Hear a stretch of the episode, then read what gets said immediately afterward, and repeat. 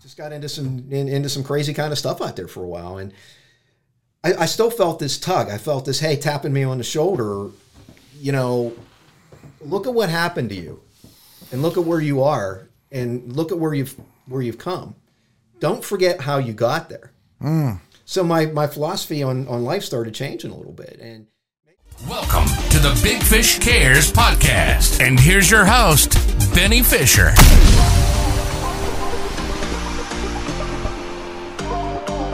This episode of the Big Fish Cares podcast is a little bit different from some of the ones you guys have been listening to, only because this is one of our team members. He's going to be a guest today. Harry Klaus is actually a new project advisor, salesperson for some of you people that might not know what a project advisor is. Harry's joined our team earlier in the year. Welcome to the show, Harry. You have an incredible story, so I wanted to have you on. Thanks, Benny. I appreciate it. Yeah, this is, I remember when I first met you, I think it was back in, probably over Zoom. You remember that Zoom interview? I do. Yeah, tell everybody what that was like for you, like the interview process at Big Fish. The interview process at Big Fish was totally different than anything I've ever been involved with from an interview standpoint. The big difference was it felt to me immediately like Big Fish was just a family.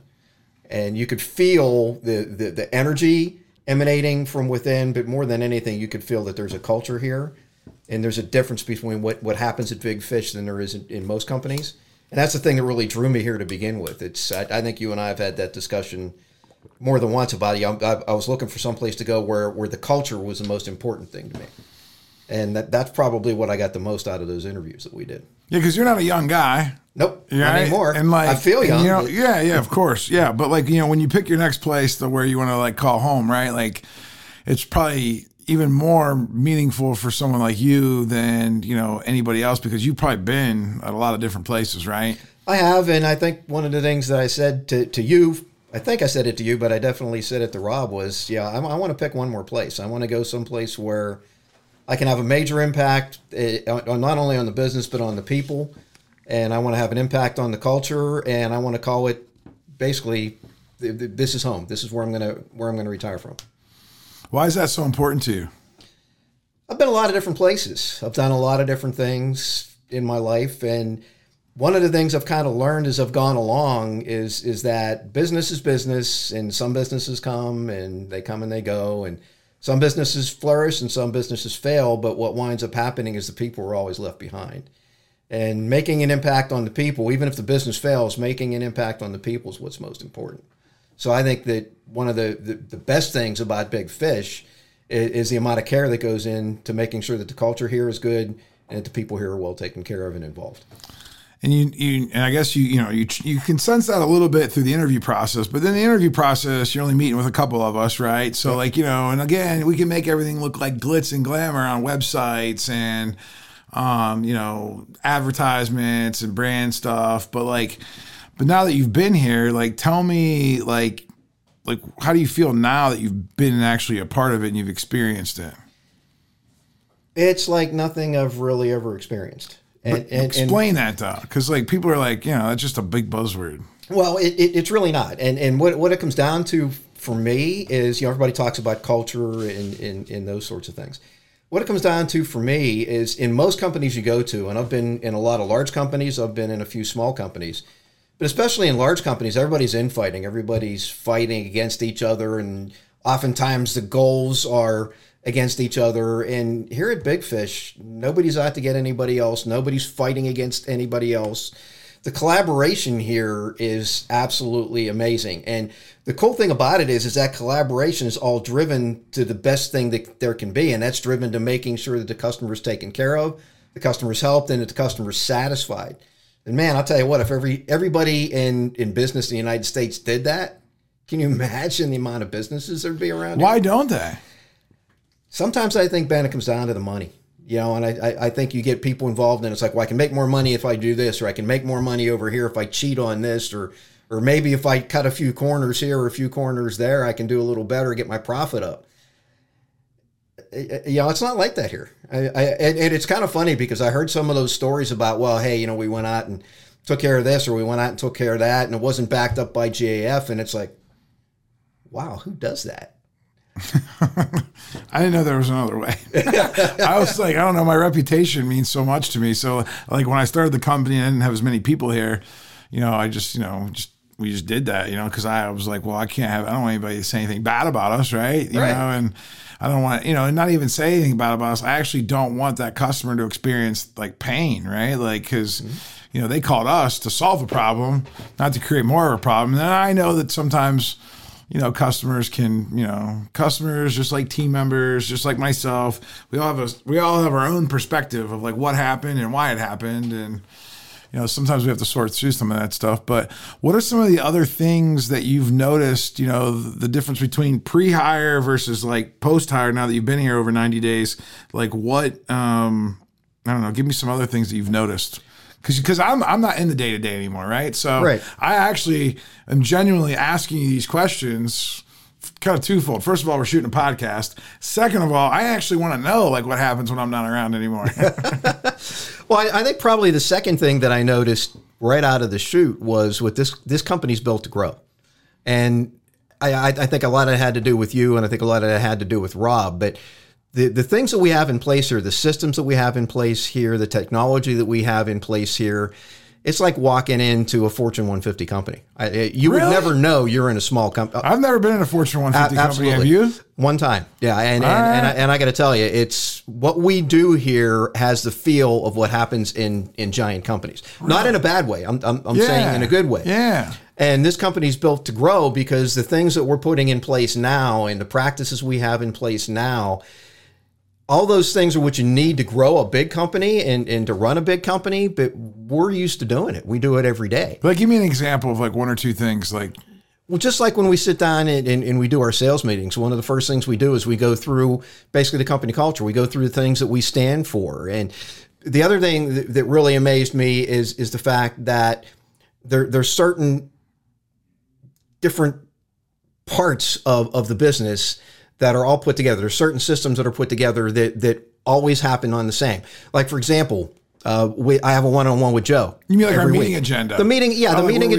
We check in, we go over the data, we go over the to-dos, the rocks, the issues. Yeah, that's it. The rocks, the issues, those things. Same meeting every single time. Now, obviously, we talk about different things, but it's at least you're going to get in. You're going to start on time and end on time, and the other part of that though is that everybody's always checking in with everybody else. I mean, like I was just going to say, you know, Joe and I have our one-on-one every week.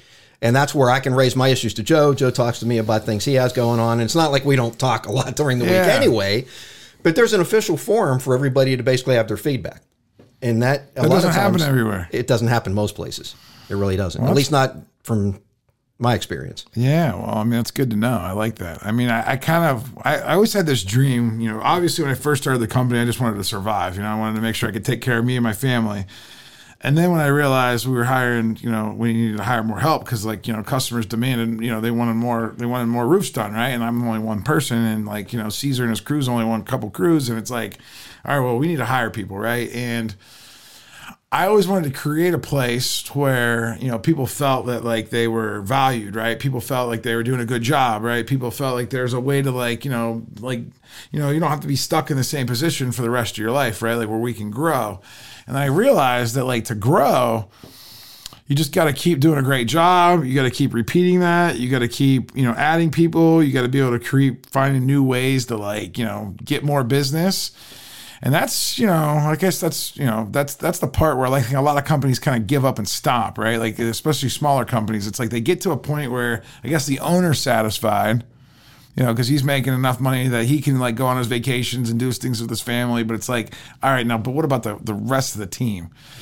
And what like, so you like the way that the meetings are going. Is there anything else that you've noticed that's different about here that you're like, wow, like this is cool?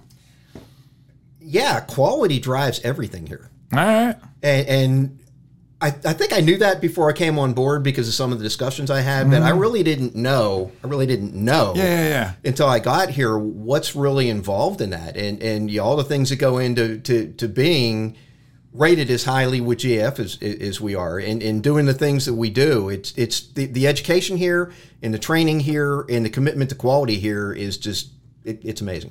We do a lot of training. In the early days, I feel like I didn't have time to like be able to do that training stuff. But now, because we've done a good job for customers, we have good people here, we have people that can help facilitate that, right? Like, it's not just like me or Rob or Joe getting up in front of the room, right? Like, you know, we have other people that kind of facilitate that. We have team members that can kind of show off their expertise in one certain area, right? And kind of teach other people. How's that? Is that different than other companies? It's a lot different than other companies. That's really cool. It is. Well, that's good. Yeah, the environment that we have here is just it's amazing. You see me smiling a lot. Yeah, no, I mean, that's because I'm really happy to be here. Yeah, well, really that's good. Yep. So tell me, like, what was your journey like? Where did you grow up around here? Like, yeah, I originally grew up in Pittsburgh. Went to Duquesne University and came out of there and worked for Sears for a little while because everybody worked for Sears. You know, either Sears or Stanley. That was always the joke. Stanley Hardware, Sears. Everybody worked there at one point in time or another. And basically worked there for a while. Wanted to go into management there. Went into their management training program, and it was full. And long story short, so I went to work for another Pittsburgh company called General Nutrition. And worked for them for about a year and a half, and that's when they were just starting to grow and go public. And that really wasn't a good fit for me. So I went to work for what was at that point not a small company, but a much smaller company than it turned out to be, and it was called American Hardware. It was up in Butler. And I started out there, believe it or not, as a system buyer trainee. And went in there and learned how to be a buyer, and then became basically a buyer, and then wound up managing a team of buyers. And over a period of time, I actually had the opportunity to run their import department for a while, and then got into sales after that. But the thing about that was Service Star and True Value, two giant companies, decided to merge and became a super giant company. So I got to be involved in a lot of that. And the cool thing about that for me was, first of all, being able to travel around the world. And from the import standpoint, being able to see some things that most people really never get a chance to see. Like, where'd you go? I was all over Southeast Asia. Southeast Asia. I spent a lot of time in South America. Actually, probably one of the few people that actually flew into and was actually in Medellin, Colombia, during the drug crisis. I flew in on a private jet. Oh, wow. Yeah, that was pretty cool. You've been in a private jet. I've been in a lot of private jets. I'm still trying to get in a private jet, man. I haven't even done that yet. I've actually been in a lot of private jets, yeah. So if somebody's watching, I still want to ride a private jet. I've seen them on TV. I've seen them on social media. They kind of look cool. I mean, they are. You don't have to, like, wait at the airport. No, you don't. And the nice thing about them is they're fast. Yeah. You know, they're fast and they're cool. So you've seen the world, man. That's awesome. I've seen a lot of the world. And the thing about that that really has kind of, I guess, been a major factor in who I've become, I think, though, is getting a chance to see what the world outside this country looks like. Yeah. Yeah, and I was probably one of the first people from a buying standpoint, you know, from a consumer buyer standpoint that went into China. And that was back in the days when China was trying to put a good face out front, but a lot of the factories were in the backwoods. And you get out there and you see some of the poverty, and these people are working at that time for pennies an hour, and you see how bad things really are. And you get to places like Vietnam and some of the other countries in the world. And, man, I got to tell you, the first few times I went over there, when I landed in the United States, man, I wanted to get down on my knees and kiss the ground. It's we don't sometimes realize, I think, as Americans, how good we really have it. Mm. We really do. And we complain a lot and all that stuff, you know, in politics and all that other stuff. But we really have a great country here. And unfortunately, until you're really involved in that, and you're really in a place where you're kind of in the country and you're seeing what's happening and you see what really goes on, you don't really get a good feel for it. You know, so people read it and they see these movies and they see it on TV and they see it on the news. I got a news for you. Until you're out there walking in a rice paddy to get to a factory and you see what people eat, and it's not much during the day, and you see that they live in the factory in a small little room about the size of the room that we're in right now. You get a real good feel for how really good we have as Americans. You really do.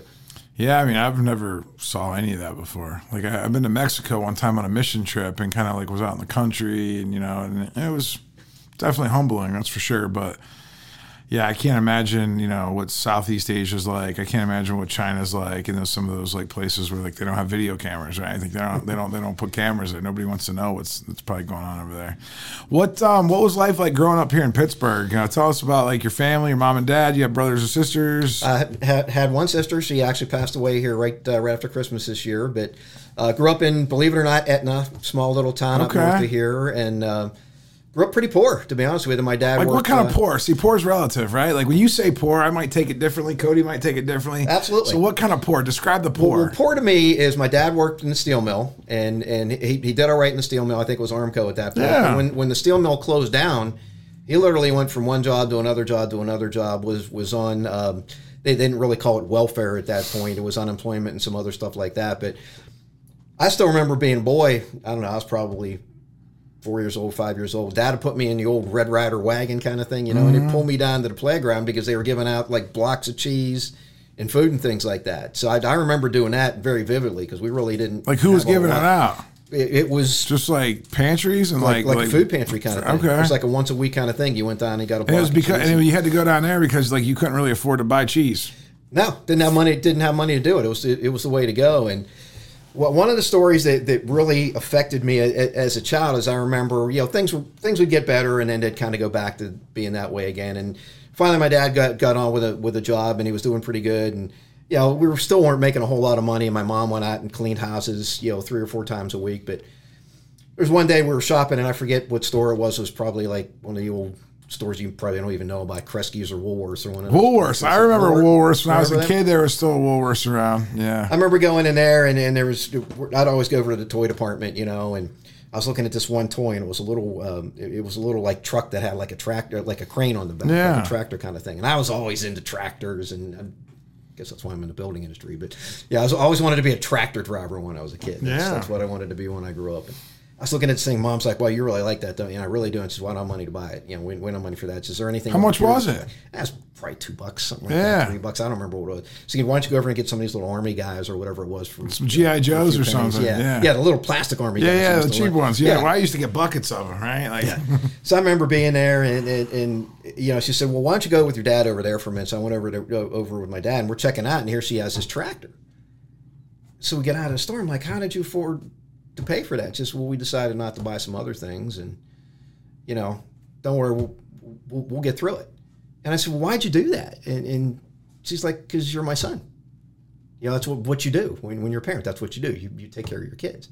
But she knew that was so important to me at that point. And some of those memories of just not really having much. And I think that probably helped me in my life in a lot of ways. It may have even hurt me a little bit in some ways, because sometimes I think there were times in my life where I was driven by money rather than being driven by the right things, you know? Yeah, early on in your life, I feel like the same kind of thing. Now, I don't think there was probably times in my life where I was like I don't know about that poor. You know what? There was times, you know, when I was 5 years old, 6 years old, my mom and dad got divorced.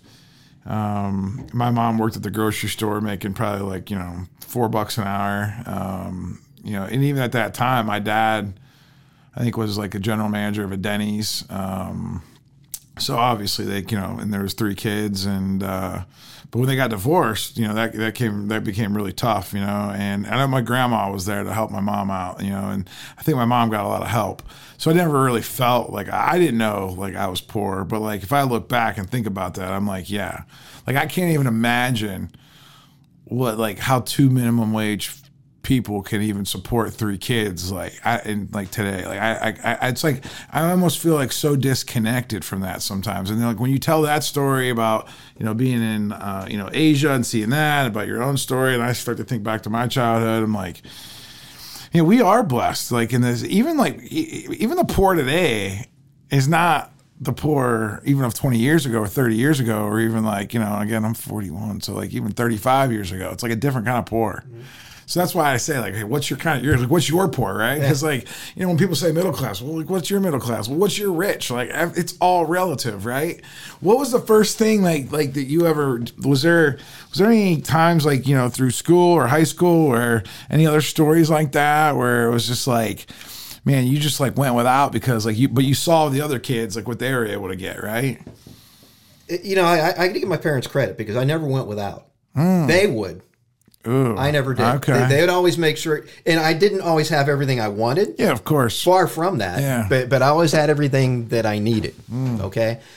So I don't really have a story where I necessarily went without something. Yeah, like the heat was always on. You know, the water bills, the water was coming out. Yeah. Those are all the things. When I think back about it, though, one of the funny things is you know, today it's nothing for us to go out to dinner, right? You know, you decide, hey, I want to go out to dinner, let's go out to eat and things like that. We never went out. Oh, yeah. Never. We never went out to eat when I was like, I mean, like, you're old enough to be my dad, right? Like, and like, yeah. We never went out. One time for our birthday, and it was never anywhere like we can go today. It was like, you know, it was like a $10 meal or something like that. It was one upgrade, one tick past McDonald's. Yep. You know, we used to go to McDonald's a lot, but like never like out to a nice restaurant.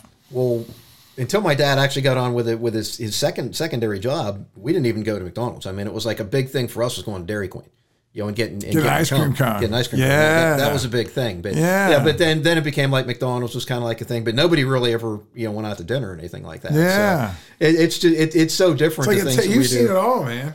Like over the last 60 years, yeah, man. You've seen a lot. You've seen a lot. So you mentioned something like, you know, maybe growing up poor, you know, maybe drove you towards like wanting to chase money, right? Talk to us a little bit about like, what was life like after high school? Like, you know, what kind of decisions did you make that you think back and you're like, wow, like I was chasing the wrong thing. It kind of made me who I am, but like, you know, maybe it was not the right way to do it.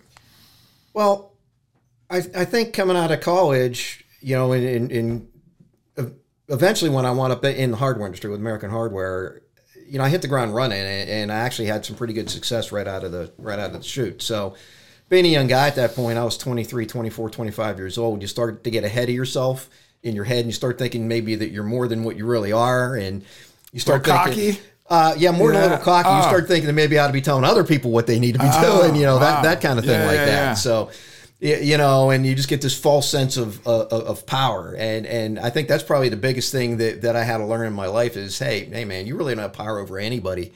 You know, you got to take care of who you are, and your people will follow you if you're somebody who can lead, and people will follow you if you're somebody who they believe in. But nobody's ever going to follow you just because you tell them, I think you should do this. Yeah, especially when you're wrong.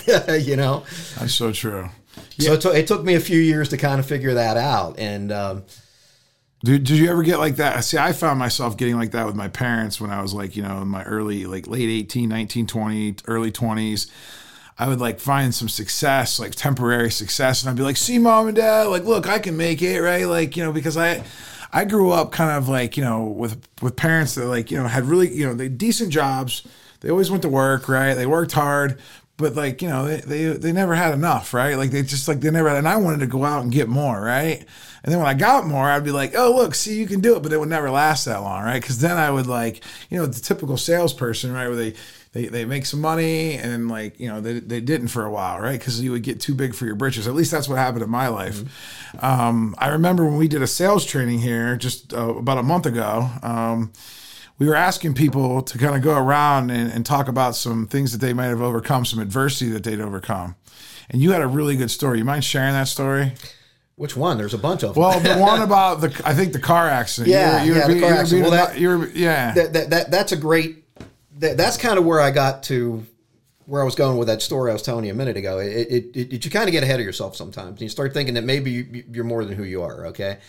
So we were out one night, I think a bunch of us, and we were out partying, and I was drinking a little bit. I was definitely not drunk, but I'm driving home, and at that point, I still lived in Shaler, but I was working in Butler, and I'm driving home, you know, Route 8 North, obviously, yeah. And it's before they widened the road a little bit, and I'm driving home, and I was in the right lane, and a semi kind of pushed me off the side of the road, and it was in a place where, unfortunately, the road fell off deeply on the right-hand side. And the car literally went sideways first and then end over end 5 times.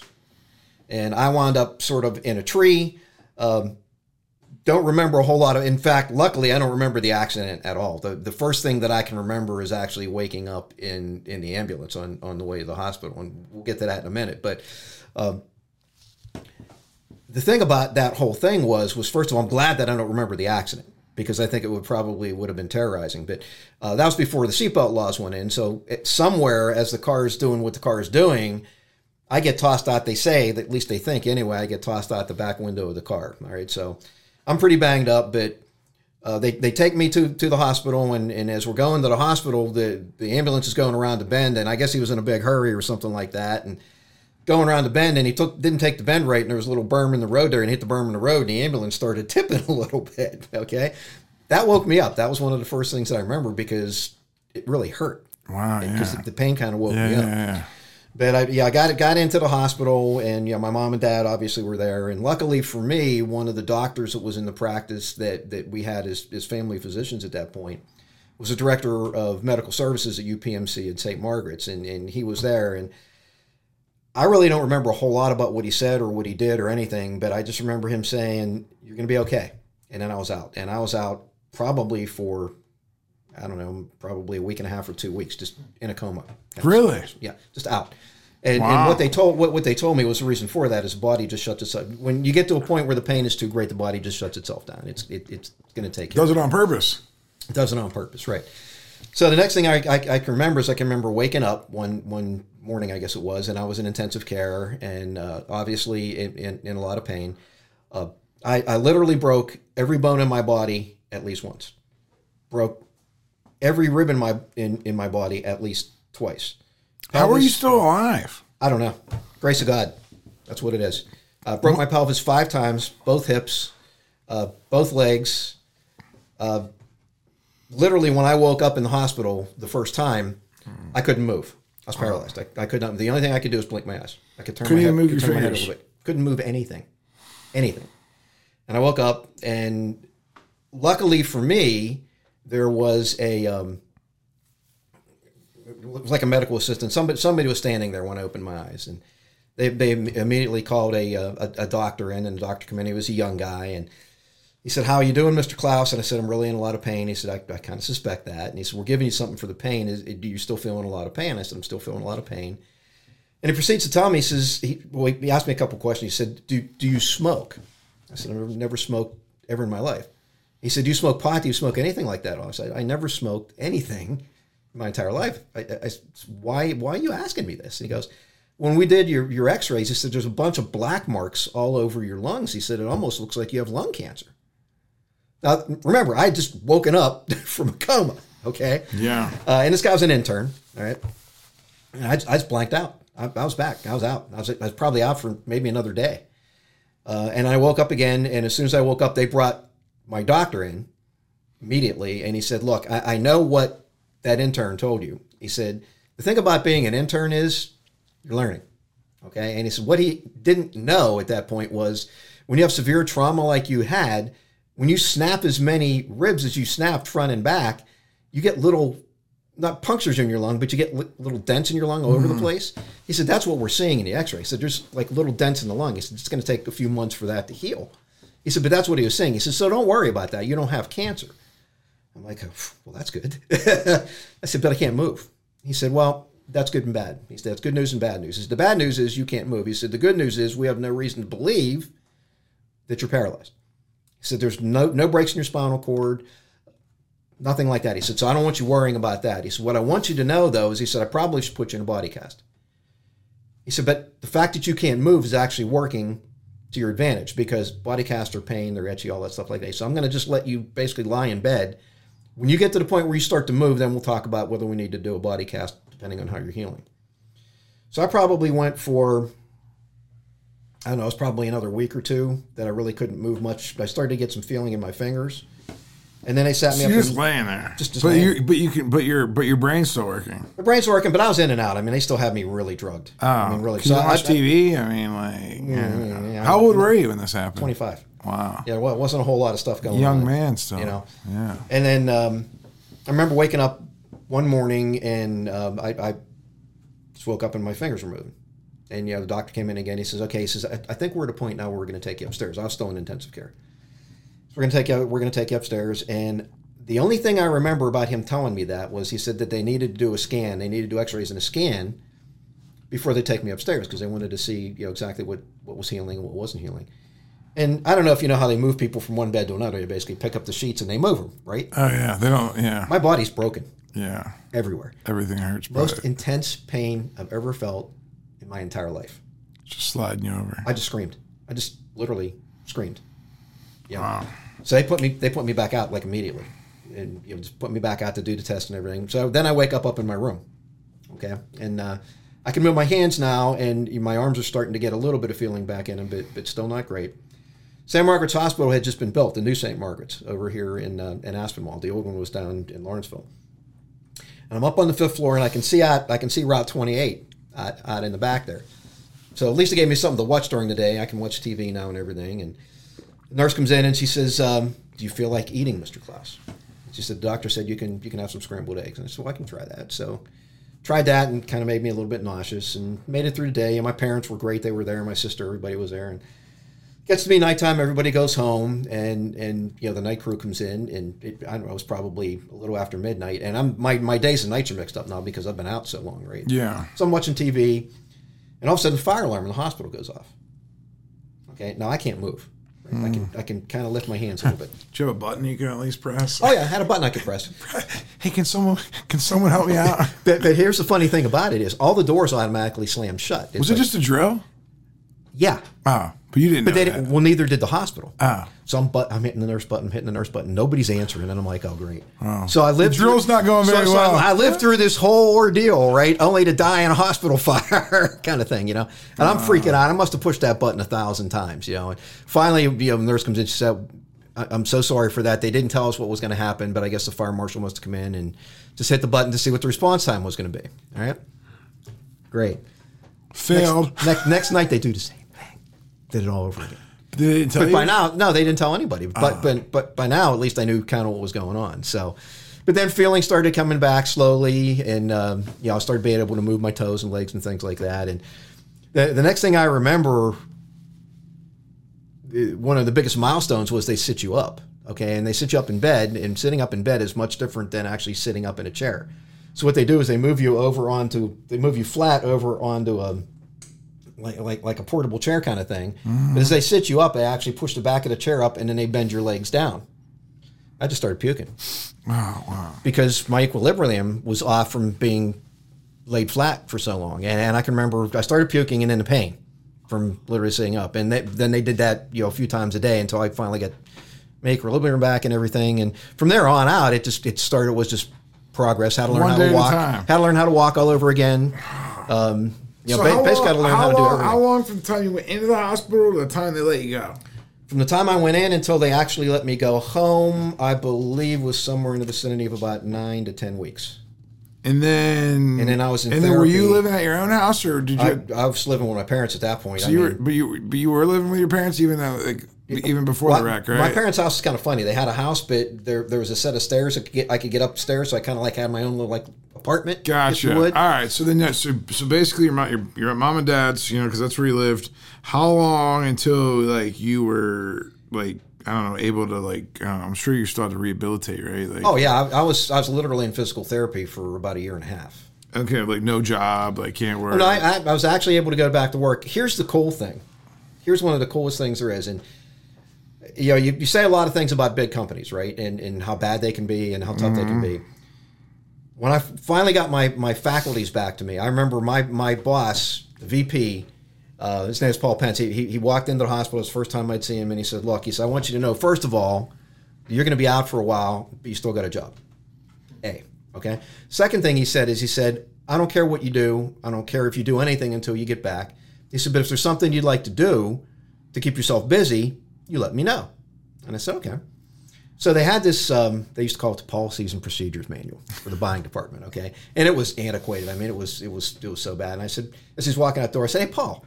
So what? I said, "How about if I rewrite the Policies and Procedures Manual?"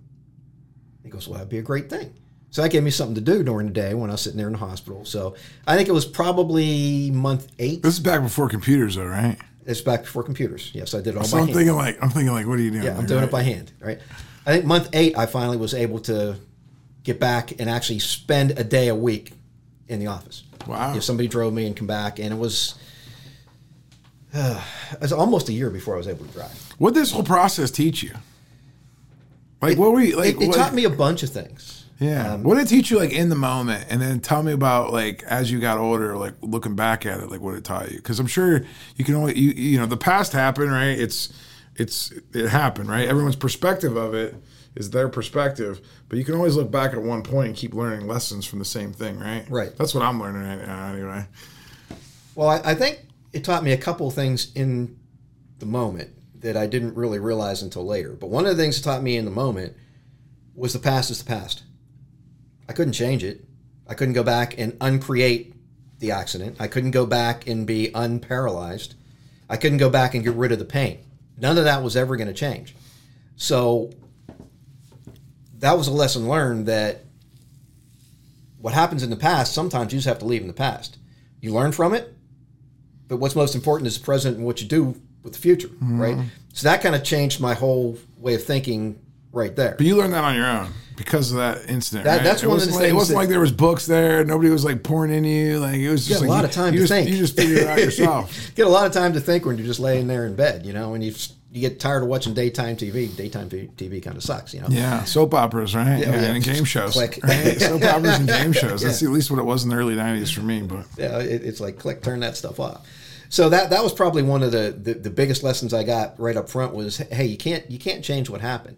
So what started driving me was, okay, I can't change what happened, but I got another chance at this. Because I could have been dead. I could have been paralyzed. I could have been partially paralyzed. But that kind of gave me this vision of, you know what, not many people really get the opportunity to have a second chance in life. Mm. So that's kind of where my whole focus on life started to change. And it was like, you know, somebody upstairs was taking care of me. Were you like a man of faith, like before that accident happened? I went to church, you know, went to Lutheran church and went through the motions like everybody else does, you know. And, but one of the things I started doing when I was in the hospital is my sister brought me this little tiny, and I carry it in my backpack to this day, it was a little tiny New Testament. Okay. But I started reading every night. I'd read a little bit of it and things like that. Because there's no way that you can think when you're laying there paralyzed after an accident like that, that this just happened and it was happenstance that you're going to be okay. At least I can't feel that way. You know, there, something had to intervene to be absolutely certain to make sure that you're going to be able to get up and walk again and you're going to be able to go and do things again. Mm-hmm. I mean, if you were to look at the x-rays from back then, my body was broken. I mean, it was literally almost snapped in half. Somehow, some way, my back and my spinal cord were involved. Everything else broke. Not my spine, not my spinal cord. It's crazy.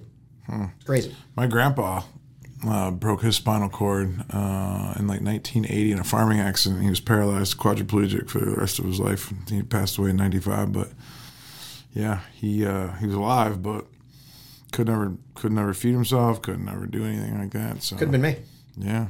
It could have been me. So that kind of starts changing your whole way of thinking. But I'm still young. Right, so yeah, you're a young man. So I'm still dumb. Okay, so you learn these things, and then you go out and you get back into life, and like I said, the past is the past. You can't change it. But one of the things I learned in the next 10 years was, you know, even though you can't change the past, if you don't look at the past and see what you did wrong, sometimes you have a tendency to want to do it over again. Yeah, history repeats itself. Exactly. So it took me about 8 or 10 years to figure out that, you know what, you're not really who you think you are. You're not such, you know, this big guy. You're just a guy. But you have to figure out what your real purpose is in life. And it took me a while to figure that out. So how did you figure that out? What was the point in your life that, you know, that you said, wow, like where like it shifted again to where you had more purpose? Well, I think probably what got me off track again was the fact that I was young. And it's like, hey, look what I came back from. You know, I'm invincible, dude. You know, I can do this. Ah. Yeah, I just came back from a debilitating accident. I'm just fine, right? You know, it's all good. So you start thinking, well, okay, bring it on, man. You know, it's all good. It's all good. You can do anything you want. You're like Superman. So now you're 35-year-old Superman instead of 25-year-old Superman. Yeah, 28, 29, 32, right? Yeah, whatever. You tend to lose sight of what really happened. You never forget it. Right. But you actually just used that as fuel in kind of a weird way, but like it wasn't actually towards a better, it wasn't towards a true purpose. You were still trying to, you didn't know what you didn't know yet. I didn't know what I didn't know. And the other thing was I was so driven from a business standpoint that I just wanted to be this. I wanted to be the best. I wanted to make the most money. And why do you think that, came from growing up poor? Or where do you think that drive came from? The drive to make money probably came from growing up poor. The drive to be the best, I think, is something that was instilled in me by my mom, first of all, early on, and my dad. And I'm just, God hardwired me to say, if you're going to do something, do it right. Gotcha. I'm just, that's just the way I am. If you're going to do it, if it's worthwhile doing, if you're going to take the time to do something, you might as well do it the right way. And as I got past that period of time, you know, my faith started to grow. obviously, and you and I have had discussions about that. So I find that there's a there's somebody greater than me, and that becomes very humbling. At what point though? So after the accident, after you were still Macho Man Harry, even 7-8 years later, at what point, did you take the faith seriously, more serious? Well, I took it seriously right after the accident. Okay. And this is a funny story because I think, as you know, I lead a small group at our church, mm-hmm. and I've told this story to them many times, and asked me the same question. It's like, I literally turned my back on God. I literally walked away, and it was like, what are you doing for me? And like I said, it was still one of those things where it's just, I know what he did for me over here, but now I'm over here, and it's like, what are you doing for me now? What are you doing for me today? Mm. Right? And just literally kind of turn my back. And it's so easy to do. Oh, it's like, why? Yeah. It happens before you even think about it. Yeah. And then once you get lost, it's like once you start to run away again, it's almost like, well, then you're gone. It's just like, it can happen quick. Yeah. And I probably spent a good, 5-6 years just kind of out there doing my thing. Floating, doing a lot of stuff I shouldn't have been doing. On your own merit again. Yeah. Like I'm trying to do on your way, the Harry way. Being out there and drinking and doing all the stuff I shouldn't have been doing. And, going through a couple divorces and, Couple? Just, yeah. Wow. Just my wife, thank God for my wife right now. She's number 3. So, wow. Just got into some crazy kind of stuff out there for a while. And I still felt this tug. I felt this, hey, tapping me on the shoulder, look at what happened to you. And look at where you are, and look at where you've come. Don't forget how you got there. Mm. So my philosophy on life started changing a little bit, and maybe it's age, maybe it was kind of the shine of youth kind of started to wear off a little bit, and maybe it was the fact that my trajectory at True Value was kind of coming to a close because they merged, and the company was so large now that there wasn't the same trajectory that I had. So maybe now it was just. Hey, you need to start focusing on who you really are. Was there any type of turning point? Was there any type of life happening? Was it after the second divorce? Was there did you lose a job? Did anything happen that you really that aha moment that really started then instead of the up down that started the up then I don't know that there was really any one thing. Okay, I think there were a bunch of things and. A lot of it came from, you had this job that you really loved and, because of a lot of different things that were going on, you decided to make a change. And then I got this great job. I was running this company and doing the whole thing on my own. And then, Black Monday kind of hit when, the automotive stocks all fell to pieces and that company wound up having to close. So it's kind of like that up thing and then that down thing and kind of.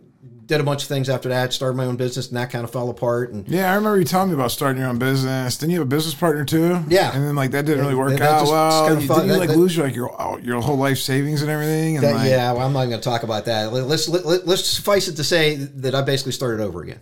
Yeah. Okay. To the point where, and I'm not looking for any sympathy at this point, but I remember very, very vividly one day, the care pastor from our church knocking on the door, and Marcia and I were sitting there going, maybe we need to start thinking about selling the house. Okay. And he walked up and he said, somebody left this for you at the church. He said, and he wouldn't even talk. And Bob's the kind of guy like me. He'll talk to you forever. Yeah. He just turned around and walked away.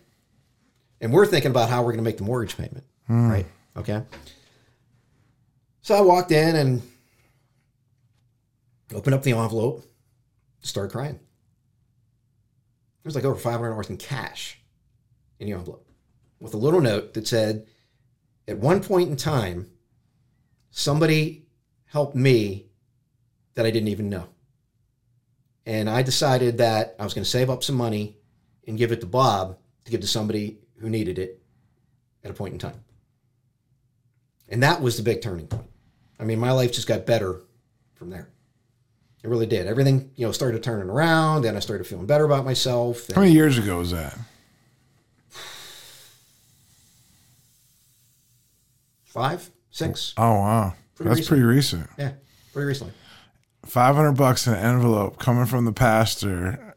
And it wasn't even from the pastor. It was from some unknown person. No, it wasn't from him. He was just a delivery man. Yeah. I mean, that. I was already on that upstream where I was becoming... The person who I am now, I was well on the way. But, there was just one of those moments where... Just another aha moment. Sometimes God looks down and says, okay, now it's time for you to remember who I am. And that was one of those, here's who I am. kind of thing. So I'm going to take care of you. Really bring you to your knees and like just try to serve them even more. Yeah. Yep. Wow. So that was pretty amazing. Yeah, but so I mean, there were a lot of ups and downs in life, and one of the reasons why I really loved coming here, kind of getting back to what our conversation was up front, was I know you and I had this discussion during our first interview. It's like I'm looking for some place where money's important, but the culture's the most important thing to me. Yeah, I want to get to a point where I love working with the people I love with. I want to get to a point where everybody works together rather than against each other. I want to get to a point where people aren't in silos competing with each other, where it's a common focus on what the end result is, and the end result is taking care of the customer, taking care of the homeowner. That was the most important thing to me coming here, and that all resulted from all the bad things that happened to me throughout life, and seeing how people weren't always taken care of, and sometimes people put money in front of doing the job the right way. And one of our guiding principles here is do the right thing, right? I tell almost every homeowner that I talk to, it's like, and one of the reasons why I came to this company is one of the guiding principles of this company is always do the right thing. It's one of the reasons why I'm here. Well, there's a lot of people that say that, though, right? Like it's we do it. Yeah, I know. We do it, dude. Because I'm the founder and the owner. It's like, but we do it. I hear you. But we do it. I always exceed expectations. I mean, how many companies always seek to exceed expectations? Do we always do it? Probably not. But we're always trying to, and if we don't exceed expectations, it's not for lack of trying. We're always trying to do that. I mean, this company is so homeowner focused that I wish more people knew about it. I wish more people knew about what the company is. Not doing a good job marketing, I guess. I don't know. I mean, when you sit and you talk to people and they see what we do and they see the emphasis we put on following up and like me being at a job start in the morning and following up on a phone call that night and saying, hey, how did it go? And then following up like a month later saying, hey, how's things going now? People don't believe they get that kind of service. And that's what we're all about. That's what we do. I mean, listen, I don't even want to be, I'd rather go work at McDonald's if we can't do it that way. Like I'd literally, like I would rather just like, if we can't do it that way, like I don't want anything to do with it. I mean, that's so different. That's so different than what's out there. Companies are so money driven that they forget about where the money's coming from. I just feel like I already I got a house, I got a car, like, I don't know, can only go... I guess I come from a different, like, I don't know, we all grew up the same way. I feel like everyone that works here, like, we all grew up with, like, way less than what we have now. And it's like, we're so appreciative of just what we have. And it's like, and that's enough. I mean, to me, that's enough. If we get extra, cool.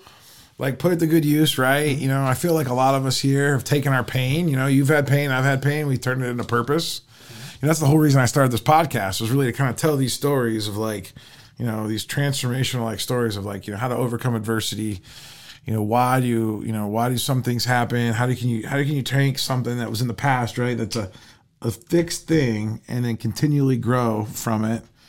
And it's a testament to people like you that have these stories that are part of this company and part of this fabric. And Harry, I'm really glad to have you. Like, it's really good. I'm really what I love about this company.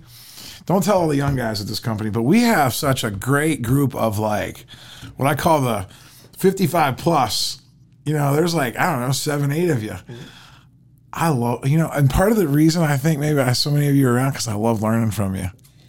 Well, the cool thing, I might be a little selfish. Like, I love just feeling like the energy, and I'm not saying that the young guys don't have the energy and the young girls don't have the energy. But there's just something being surrounded by, like, that old school, like, just that vibe, man. You know what, though? Here's the cool thing about Big Fish. I've been in companies before where I'm one of the older guys and there's the young guys. And the young guys are like, they don't know what they're talking about. And the old guys are like, why would I even take my time to try to train this guy or try to teach? Yeah. It's not like that. No. I'm telling you, the culture here, we got something special. We can learn from everybody. We have something really special here. Oh, that makes me feel good. We do. I always wonder because, I try to stay out of the way because if I'm in here every day, like I can drive people nuts because, like, I'm so, like, oh, you didn't answer the phone like that. Oh, we could do that better because I am, like, hyper focused on always trying to get better to a point to where, like, a lot of people, it's hard to keep up with that kind of energy, So I try to, like, kind of. I watch from afar. I'm in all the meetings. I know what's going on. I feel it. I'm just glad to hear that, like, because that's when I'm dead and gone and when you're dead and gone, hopefully it's not for another 40 years, but hopefully, yeah. But I want to know that this place is, like, because it's going to far, it's going to be here a lot longer than us. For sure. Because it is. It's bigger than just any one person anymore. It is. It was the Benny Show is. Like in 2015 and 16, maybe even 17. But as we started to get some of these amazing people that are here and like the community and the customers, it's like so much bigger, right? Like the impact that we're making. You talk a lot about impact. What's impact mean to you? Well, in what I do today, impact to me means making the person that I'm working for, which in this case is the homeowner, making sure that they get not only what they wanted, but more than they expected. That's impact. And it's kind of funny because that leads me into one of the things that I was going to say, and that is my wife says this to me every once in a while, not often, but every once in a while. She said, how long are you going to work? And before I started here, it probably would have been, I'm probably going to work a couple years, and I don't want to quit. Yeah. I don't want to quit. And you and I have had this discussion before too. The only way I want to transition out of here is if there's something else out there for me to do that serves people. And you and I have had that discussion. There's going to be a lot of people here. Yeah. There's going to be a lot of people here that you can mentor, coach, that's what guide. I mean, man. Plus you have your church people that you can hang out with. All about wanting to help people at this point. That's what it. That's all leadership about. Is helping people. Whether you as long as you help one person, you're a leader. I think there's a lot more people we can help just one.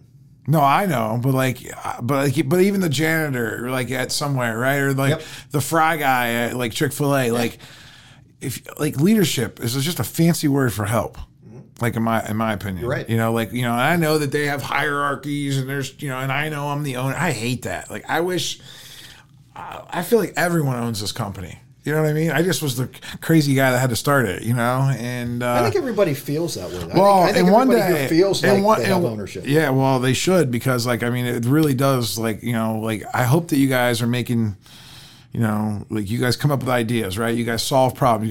You guys, new processes come. It ain't coming from me anymore. I can tell you that because, you guys are the ones that are out there every day seeing new things, seeing what's happening in the market. If we have to pivot, we change, right? That's the other thing I always like being a part of is I always want to be able to be flexible enough to always keep shifting to what the market wants, what the homeowners want, right? What the customers want. And always changing. And it's interesting because you hear so many things can't teach an old dog new tricks, right? And now I start to feel like I'm the old guy, right? Especially as we start seeing, I interviewed a 21-year-old today that's going to be a new project manager. I'm old enough to be his dad. You're old enough to be my dad. It's I feel whoa, this is wild. I just had a baby. I have a 7-month-old at home right now. It's so fascinating. But it's cool watching it grow, right? It is. And Ed talks about this a lot. Ed's even when I get really old and I can't drive to a homeowner's house and help them with a roof project, I still want to be able to sit in my rocking chair and just watch big fish grow, right? And watch the impact that we can make on the community and the different people in our lives and our family's life, right? Because then people are watching, right? Your wife's watching, your family's watching, the people at your church are watching, the people you live up in Cranberry, right? Yep. So the people in Cranberry are watching, they're watching me, they're watching you, they're watching our coworkers, they're watching the way we operate. And eventually, you mentioned you hope more people find out about us, right? And they will, at the right time, right? Because we wouldn't even be able to take on as many people that need help, right? There's 1 million homeowners right now in the Southwest Pennsylvania that they all need help, and I wish we could help them all, but we got to find good people to do business with, right? And we pick them up a couple at a time, right? And it's almost kind of I envisioned myself one day I was all alone and I was walking on this road. And then, I met, Ed and Lisa and boom, they started coming, right? And then there was the three of us walking and then we picked up David and Frank and Tommy and Steve and I hope I don't forget anybody's name, but and then they started coming. And then we had Rob and Mallory and Tori and Chad and Valerie and who else am I? I'm probably missing a bunch of people from that era, right? And then you're this recent era, right? And again, we're hiring someone else that you worked with that you thought, oh, they're going to fit great into this culture. And she is. Yep. And she starts next week, right? Yep. And there's just, that's the kind of power and it's going to exponentially grow. And it's the homeowners of Pittsburgh, as more people get out there and start spreading the word, yeah, it's going to grow. And God's going to allow it to happen at the pace that it's supposed to happen. And I always used to say, like, oh, yeah, we got to do this, we got to do that. It's like, yeah. No, we just got to keep doing the right thing. If we keep doing the right thing, it'll just, it'll be like a big sequoia tree. And, like, you know, it might start out as a little dandelion. Little seed. Yeah, a little dandelion. I was a little bit, you know, a weed that was, like, you know, just not knowing how to flourish the right way. But through my own personal life transformation, and then being able to hopefully have impact on everyone else here, and being open and vulnerable, right? Like, it took you a lot of courage, I think, you know, to tell your story in front of, you know, your brand new peers, right? Because everybody was afraid, like, you know, to open up, right? But you took, you like went right in there and were very authentic. And the more I've learned that if you can lead with authenticity and vulnerability, you know, people will open up to that. People will receive that. Well, let's face it. And, you know, from two different standpoints. I mean, first of all, homeowners out there, I think they've come to expect that most contractors either don't do a good job, or they're going to somehow, you know, not meet their expectations, or cut corners or whatever. And like you said, they don't know what we do. A lot of them don't know what we do. And the way we exceed expectations and the things that we do is different than what the rest of the industry is. It's hard to put that in a marketing message. It's hard to put that in a proposal. Like, you know, like, you're like, oh, hey, Mr. Homeowner, you know, you're going to get this, this, this, this, this, and here's your price. Oh, my gosh, you're a couple $1,000s more. Why? Oh, it's our people. Ah, everybody says that. You know what I mean? It's like, it's true. Like, it's like you don't know until you know. You know what, Ben? You're right, but here's the thing. Yeah. We can't tell them that. Right. But our customers do. Yeah, I know. 600 plus 5-star Google reviews. Yeah. The people talk. The people speak. Well, and even the people that don't know how to leave the Google review. Because I had a lot of customers back in the older days that, like, you know, they didn't know what Google was. They didn't know, like, how to use their phone. But they're still spreading that message, you know, one person at a time. Like the old-fashioned one, kind of like the way Jesus was probably spread back in the old days, you know. One person had an experience. Mm-hmm. They, you know... They saw the miracle happen. They went into another village. They told somebody, oh, yeah, there's people at Big Fish, right? Like, mouth, yeah. It is really like, it's happening. I can feel it. It is. The other side of it, though, is being vulnerable. I have no problem telling people where I've been. I have no problem telling people some of the dumb things I've done, because I think that to be a leader, or to even try to be a leader, I think you have to show people what your authenticity is. You have to let them know that they can count on you on the good or the bad. Yep. And that you're not going to put on this facade. Well, we're not perfect. We'll look who I am. You know, just do what I say. Yeah. Well, no one's perfect. It doesn't work that way. It's how you respond, right, to a challenge, right? And that's why I also love to, like, I don't even mind every once in a while, like, you know, of course I don't like it when we get a bad review, or I don't like that. But, like, I know that our people are responding to those challenges. I know our people are going to respond in a manner, because, again, that's the culture that we've created. Because, again, like, there's no, you know, some people do eventually tap out. You know, there's situations, right? But it's very few and far between where, like, a homeowner and somebody at Big Fish can't figure out a solution or a path forward.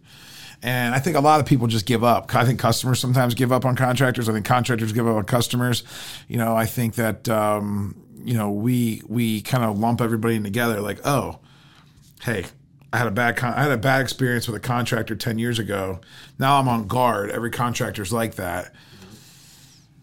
I get why people say that, you know, but hopefully they can see through our consistency over time, you know, and it's only been 8 years too, which is even more fascinating, right? I look back and be like, wow, like, you know, like because I don't know any different. But, like, when I hear stories from guys like you who have been in other companies, who have been places, it does make me feel proud. You should be. Yeah. Because it's like, yeah, it's only been 8 years. And, like, sometimes I think, oh, we should have 1,000 reviews, or we should have, like, because I know we've helped over 6,000 customers. Like, I keep track. Like, we've had 6,000 people, like, pay us money for something. You know, and it's like, all right, well, we should have at least 6,000 reviews. But, like, you know, I have 600. And I say only. It's like, no, we have 600. Shoot, there's restaurants that don't have 600 reviews. You know how easy it is to, like, say that was a great hamburger or a steak? You know, we're doing $15,000 roof jobs, and it's like Vietnam. You know what I mean? Stuff's piling all over. I mean, it's like a war zone at people's houses. I can't believe it goes as good as it does, but it's our crews. It's a testament to what you created. It's the relationships, I think. It's the relationships and the connections. Is there anything that we didn't cover today that you wish we would have covered? Oh, probably a million. Probably well, what million else? Things, you had some notes. Is there anything else you? I know, I mean, but is there anything else? We still have a few minutes left. I mean, is there anything else you want to share? No, I mean, I think the biggest thing for me just is, like I said, I keep coming back to that word culture. You know, I wish more companies would take the time, the focus, the energy that gets put into the culture here and gets put into the people here to create the experience that the end user gets. Mm. Because I think if they did that, business in the United States would just flourish even more. It's easy. Hey, listen, when you pour into the people pour into the customers, right? Like, and it's just, I mean, to me, it's like, I don't know. My whole life, it just seems so obvious. I couldn't figure out why nobody else was doing it. Like, I was a little kid, I remember. I'm like, well, why don't everybody do this and do that? And then I got into the real world, and then, you know, my boss was, oh, no, we can't do that. Oh, that kid idea, that kid, they kept saying, kid, you don't know what you're talking about. Like, that's a terrible idea. And I'm like, no, like, we should be able to create this world where, like, everyone just does the right thing all the time, and the results will just speak for themselves. Like, we don't have to chase anything. You just, here's what we got to chase. Chase, like, showing up on time, doing what you say you're going to do. And those are really the two guiding principles that really helped start this company. So, Harry, I'm really glad that you're here because we need your energy. We need your enthusiasm. Happy to be here. And you know, it's funny. We started out the conversation before we started rolling the cameras about, you know, what do you want your legacy to be? And I said, I really don't want to have a legacy. I want people to remember me by what I did. You know, not necessarily by, you know, I built this building or I did things like that, because I think sometimes people get so involved in I want to have my name on this, or I want people to remember me by because I did this or I taught that or whatever. And when I think of the word legacy, I think that's probably one of the things that kind of turns me off maybe about that word. It's like, well, I don't want people to remember me because I put my name on a building. I want people to remember me because of the people that I taught. I want people to remember me because of the people that I helped. To me, that's where my legacy will come from. Doesn't even need to be my name. It's going to be what people do because of their interaction they had with me. Mm-hmm. And to me, that's more than any legacy. You could build that is your legacy. You could build a giant skyscraper. I will say that is your. Yeah. Well, that's a different. I know what you're saying. If you go out and try. If you go out and try to overtry for, some type of, like, you know, fame or fortune or celebrity, like, I totally get that. But let me just tell you, I can firmly tell you that when you're dead and gone one day, that you've left a legacy, and it's been a freaking amazing legacy. Like, even like right now, you could drop over today, right now. I'm just going to tell you that story. Not planning on it. No, I know. Well, hey, listen, it ain't your plan anyway, right? Right. God's obviously kept you here for a reason. Absolutely. I mean, he knew you were stubborn in the early days, and now you're stubborn just in a good way, though. Like, it's like you're going to keep showing up, right? Like, you're going to keep going. That's that same personality. You're just using it instead of for bad, now you're using it for good, right? And you're making an impact. So there's 5 questions I ask every guest. Okay. So there's nobody left on planet Earth. You're by yourself. You're on an island, okay?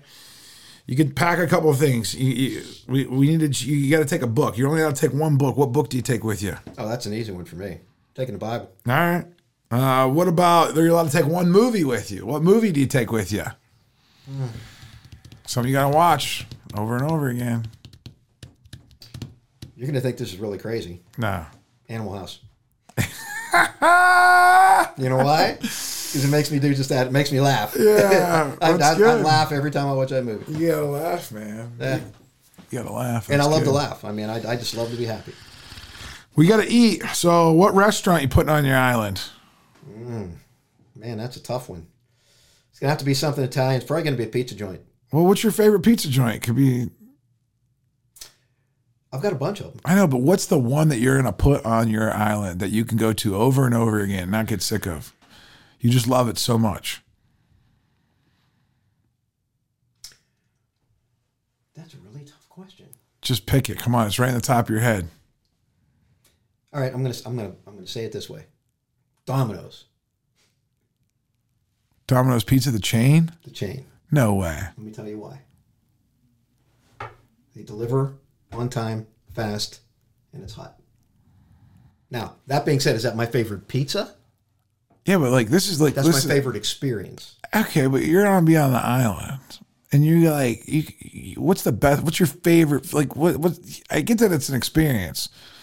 All right, I'm gonna let you pick Domino's, but I have a hard time believing a Domino's pizza. Because of the experience. Yeah, all right, but tell me, like, what's your favorite Italian joint to go eat at? Like, if you're here, listen, you're taking me out to dinner. Where are we going that you could like, you know, that you love, that you want me to try, and you could eat there over and over and over again? Money's no object. You don't have to worry about delivery because you're going to be there. They're going to be making the food for you. Man, there's so many. Just pick one. I just want to know one. I just want to get in. I want to know what you like. I definitely don't want to go to Domino's because yeah, well, I'm not going to go to Domino's. I remember Domino's when I was a kid in school. On Thursdays we get Domino's and like, you know, it always tasted like cardboard. No offense, Domino's. I don't want to deal with you. So, all right. So if I was going to have one restaurant, yeah, I would probably say I would have it be Springfield Grill. Where's that at? It's one of them's in Cranberry. Okay. Yeah. And because they do Italian good, they do steaks good, they do that would give me that variety that I want. So I wouldn't have to have the same thing every day. Gotcha. All right, good. Springfield Grill. I'm going to have to put that on my list because I've never been there before. So that'll be awesome. All right. So you'll have to take one trip. You can go anywhere in the world. And I know you've been to a lot of places. So it could be somewhere you haven't been to yet, somewhere where you know you want to go back to. You get a week. Where are you going to go? Caribbean islands.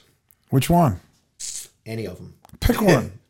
You have a hard time making a decision. Pick one. No, I don't have a hard time making a decision. All right. Curaçao. Yeah. Our buddy Jay lives in Curaçao. Mm-hmm. One of our other video and editor guys. Right. Oh, yeah. Cool. He's actually flying up to drive the VCon with Cody next week. Cool. Curaçao. I'll take his place. There you go. That is so wild that you just said that. Yeah. That's why I wanted you to pick an island. I've never been there. And it just looks so beautiful. And I mean, I love the ocean. I love listening to the ocean. Yeah, it's close to Aruba, kind of close to South America. Yeah, awesome. All right, last question. Oh, this is going to be a toughie. This is the toughest one. You got 24 hours you can spend with one person and ask, you know, spend all day with them, ask them any questions you want, pick their brain. Could be somebody famous, could be somebody from way back in the past, could be somebody that you know, could be anybody you want. You got 24 hours, one person. Who's it going to be? They have to be living? It doesn't matter. No, it could be someone dead, it could be someone living. Jesus. Like Jesus in the flesh, Jesus. Like the Jesus the that like Jesus, that walked the earth. Jesus. I would have loved to not have the been, spirit Jesus. I would have loved to have been spent a day with him when he was here. Wow, that would have